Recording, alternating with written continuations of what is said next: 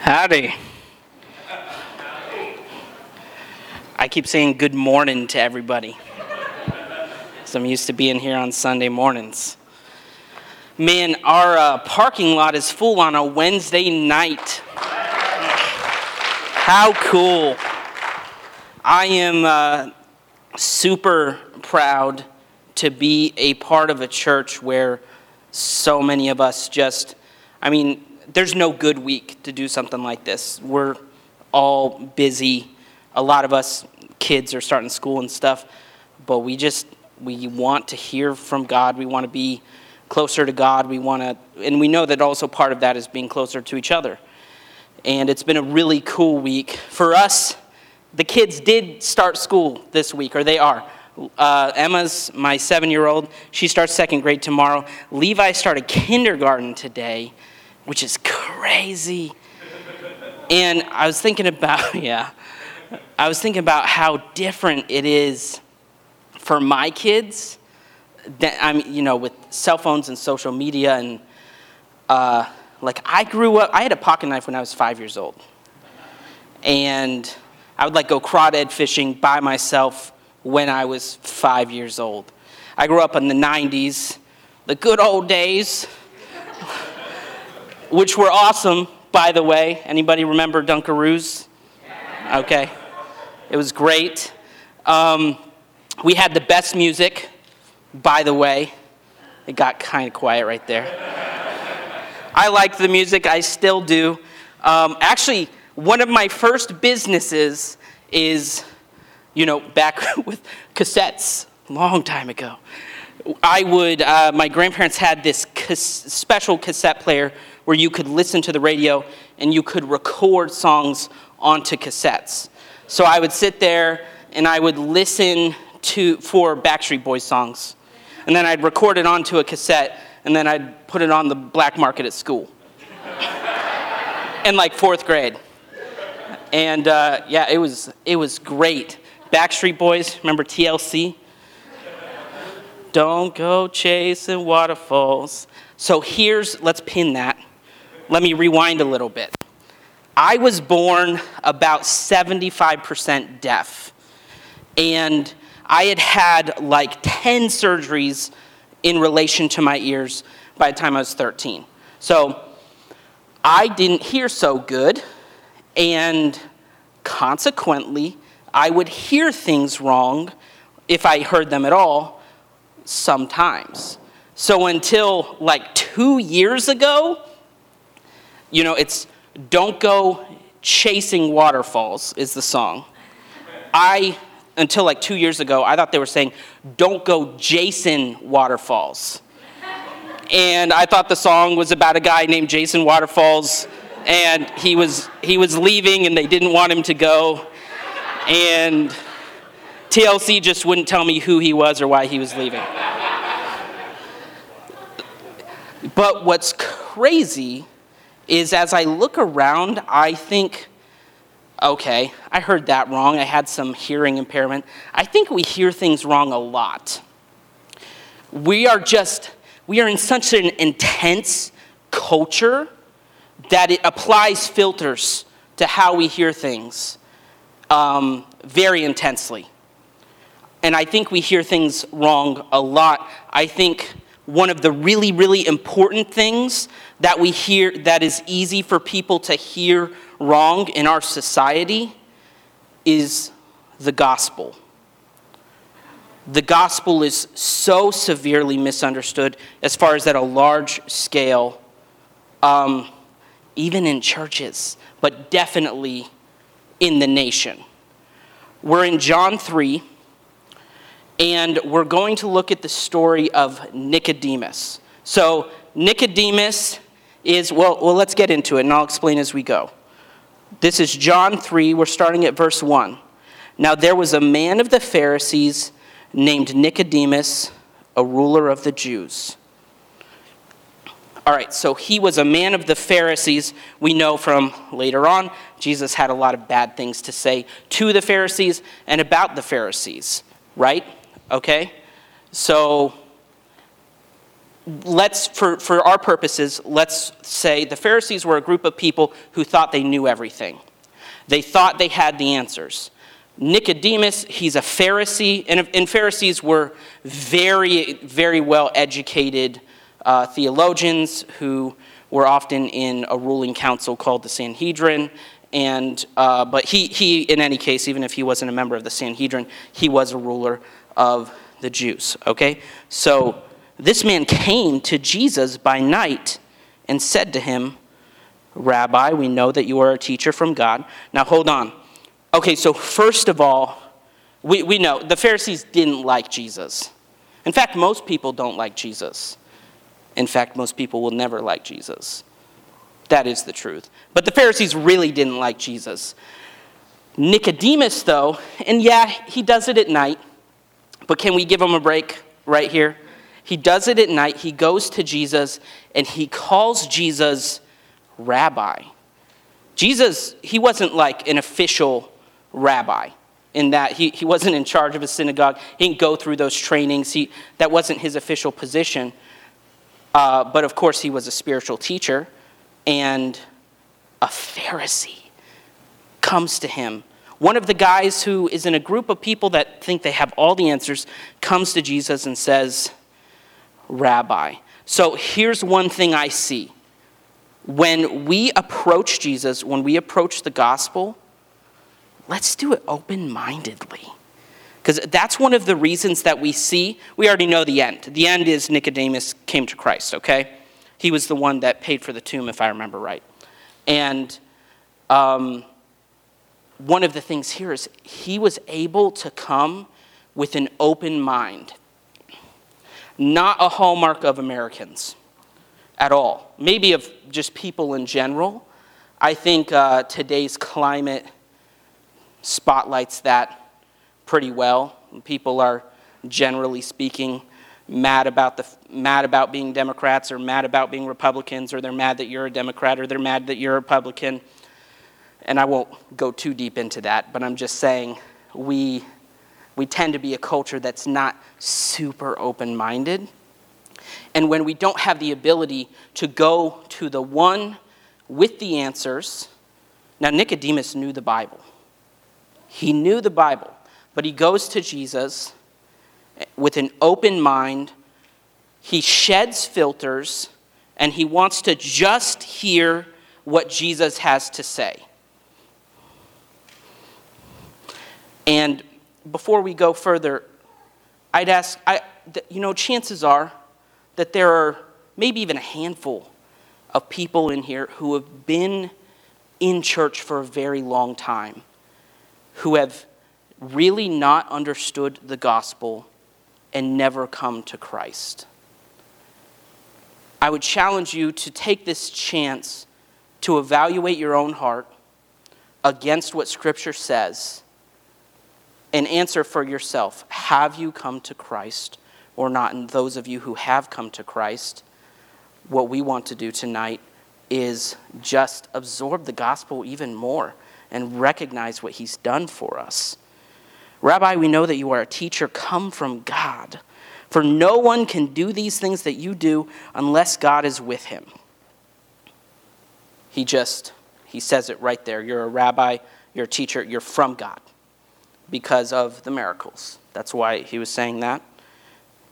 And Jesus gets right into it. He doesn't even really respond to what Nicodemus has said that much. He just says, Jesus answered him, Truly, truly, I say to you, Unless one is born again, he cannot see the kingdom of God. Whoa. So Nicodemus says, Hey, Rabbi, I, I, I know you're of God. And Jesus doesn't say, Yeah, okay, thank you. I appreciate that. He's just like, Unless you're born again, you can't see the kingdom of God. That's the first thing Jesus says to Nicodemus. That is such a huge statement and it was meant to reframe Nicodemus's understanding of what redemption looks like. Ye must be, you, you must be born again. Unless you're born again, you can't see the kingdom of God. Nicodemus said to him, this is verse 4, How can a man be born when he is old? Can he enter a second time into his mother's womb and be born? and in that a crazy question, but he's see how open-minded he is? He's like, okay, well, and he's not being sarcastic, by the way, or anything like that. He's being serious. Okay, okay, so you're saying I got to be born again? Like I have to go back into my mother's womb? He's being serious, but he's so open-minded because whatever Jesus says, he's in. He wants to know what Jesus has to say. And he wants to know what Jesus means in this case. Jesus answered, Truly, truly, I say to you, unless one is born of water and the Spirit, and let me just sidebar for a sec. Here we see a really good practice of studying Scripture. Scripture tends to explain himself.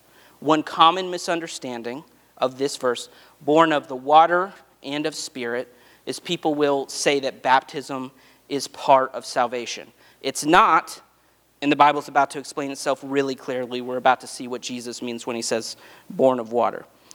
He cannot enter the kingdom of God. That which is born of flesh is flesh, and that which is born of spirit is spirit. He's saying flesh of flesh, born of water, because water is part of the process of birth. So he's saying you have to be born of the flesh, then you have to be born of the spirit. You have to be reborn, you have to be born again. So that's it has nothing to do birth has nothing to do with anything really that we do right we're not really a part of the process. And so Jesus is, is painting a really important picture. Verse 7 Do not marvel that I said to you, You must be born again. The wind blows where it wishes, and you hear its sound, but you do not know where it comes from or where it goes. So it is with everyone who is born of the Spirit.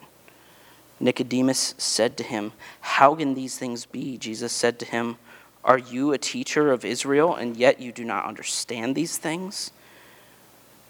So remember, Nicodemus was a teacher of teachers. He was a Pharisee. He was a rabbi of rabbis.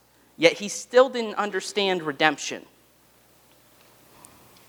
Truly, truly, I say to you, we speak of what we know and bear witness to what we have seen. But you do not receive our testimony. If I have told you earthly things, and you do not believe, how can you believe if I tell you heavenly things? No one has ascended into heaven except he who descended from heaven, the Son of Man. And as Moses lifted up the serpent in the wilderness, so must the Son of Man be lifted up, that whoever believes in him may have eternal life. For God so loved the world that he gave his only begotten Son, that whosoever believes in him should not perish but have eternal life. When you are reborn, it involves a lot of things. And here's one of the big things Your, you have new senses. Okay, when you're born, you have eyes. You get eyes, ears, and they're all working together. And you see this. In fact, I think I heard someone yesterday talking about this uh, how this was true in his life. What you see when you come to Christ is that you are able to see and hear spiritual things that were right in front of you the whole time, but you just didn't get. There are new senses that exist. The Bible's kind of mysterious to those who don't know Christ when you come to know Christ, and it's not just verses in the Bible that I'm talking about, just spiritual things, the things of God in general, He gives you new senses. More than that, a, a life, somebody who has come to Christ, always has a changed life. Salvation always, always, always produces a changed life no exceptions. Now, salvation is whoever believes in Jesus. What happened with the, the serpent that, he was, that Jesus was talking about? The serpent was lit, lifted up in the wilderness uh, with Moses and the people, and he was alluding to his crucifixion. But what happened in that actual story is there was a, there was a I think it was bronze. It was a, a metal serpent was, was lifted up because the people of Israel were being bitten by poisonous snakes and dying. And the way for them to be saved, and it was a judgment from God, was to look at the brazen serpent. And this is part of the picture Jesus is painting. What does it take to be born again? What does it take to know the gospel and therefore to, to believe the gospel? Because this is an important distinction, right? If you have a false gospel that you're following through on, I mean, heaven is an absolute proposition. You're, you're going there or you aren't. You either have a true gospel or a false gospel. So, this is a big deal, understanding the gospel. What do we have to do to be saved?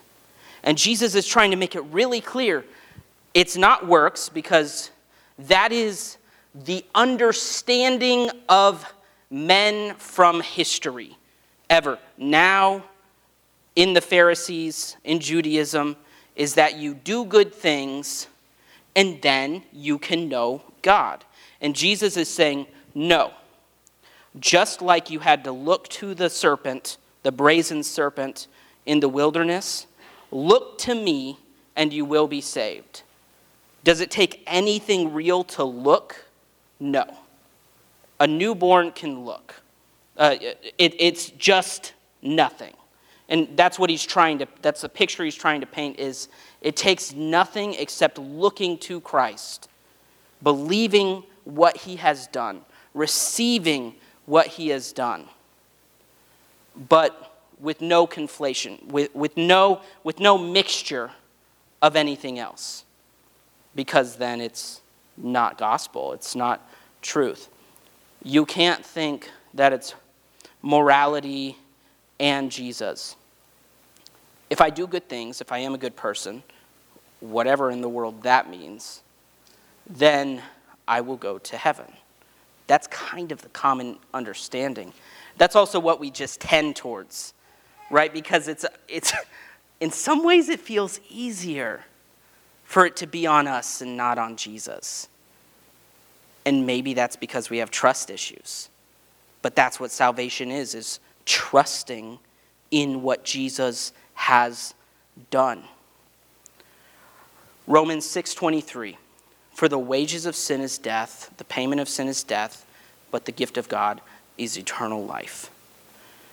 Sin, that's kind of a hard word, right? It sounds really intense. It's got a ton of religious overtones.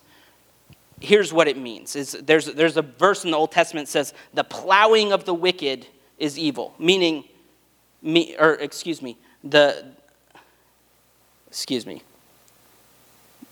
yeah, the plowing of the wicked is evil. And that is, that is what it says. And what he's saying is, those who know, don't know God is the word wicked in that context.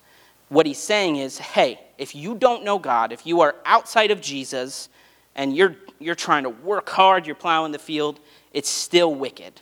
It's still evil. Anything outside of Jesus doesn't count. That's what it comes down to. The good things, quote unquote, that we want to do, that we do, that we feel, that we intend, they don't count if they're outside of Jesus. We have such a skewed idea of what morality is. We think morality is doing kind of nice things, treating people well, not being hateful. And of course, those are elements. But righteousness is about whether we know Jesus or not. Righteousness is whether we're in operating out of a relationship with Jesus or not. For God so loved the world that he gave his only Son, that whoever believes on him should not perish, but have everlasting life. Tonight, if you haven't done that, don't leave without doing it. Don't leave without doing it. If you have, then come closer to God by understanding the gospel even better. take the opportunity to understand the gospel better and share it with others. If you aren't sure and you're struggling with whether or not you have come to Christ, deal with that tonight too. Uh, the band's going to come play. What we're going to do is similar to what we did last night, and we're going to give people an opportunity. It doesn't necessarily have to be about what I talked about tonight at all, um, but we're going to give people an opportunity to come up here and pray. And the reason we've done that on this occasion is there's just something special about kind of taking that brave action of stepping out of your seat and going forward that just kind of releases you a little bit. So if you have something special to pray about today, why don't you come do that? If you would like to come accept Christ or you're not sure about your salvation, why don't you please stand? You can, uh, yeah, everybody, please stand. If, if you're not sure about your salvation, you'd like to talk to someone, uh, just come tap me on the shoulder and I'll, I'll have someone come talk and pray with you.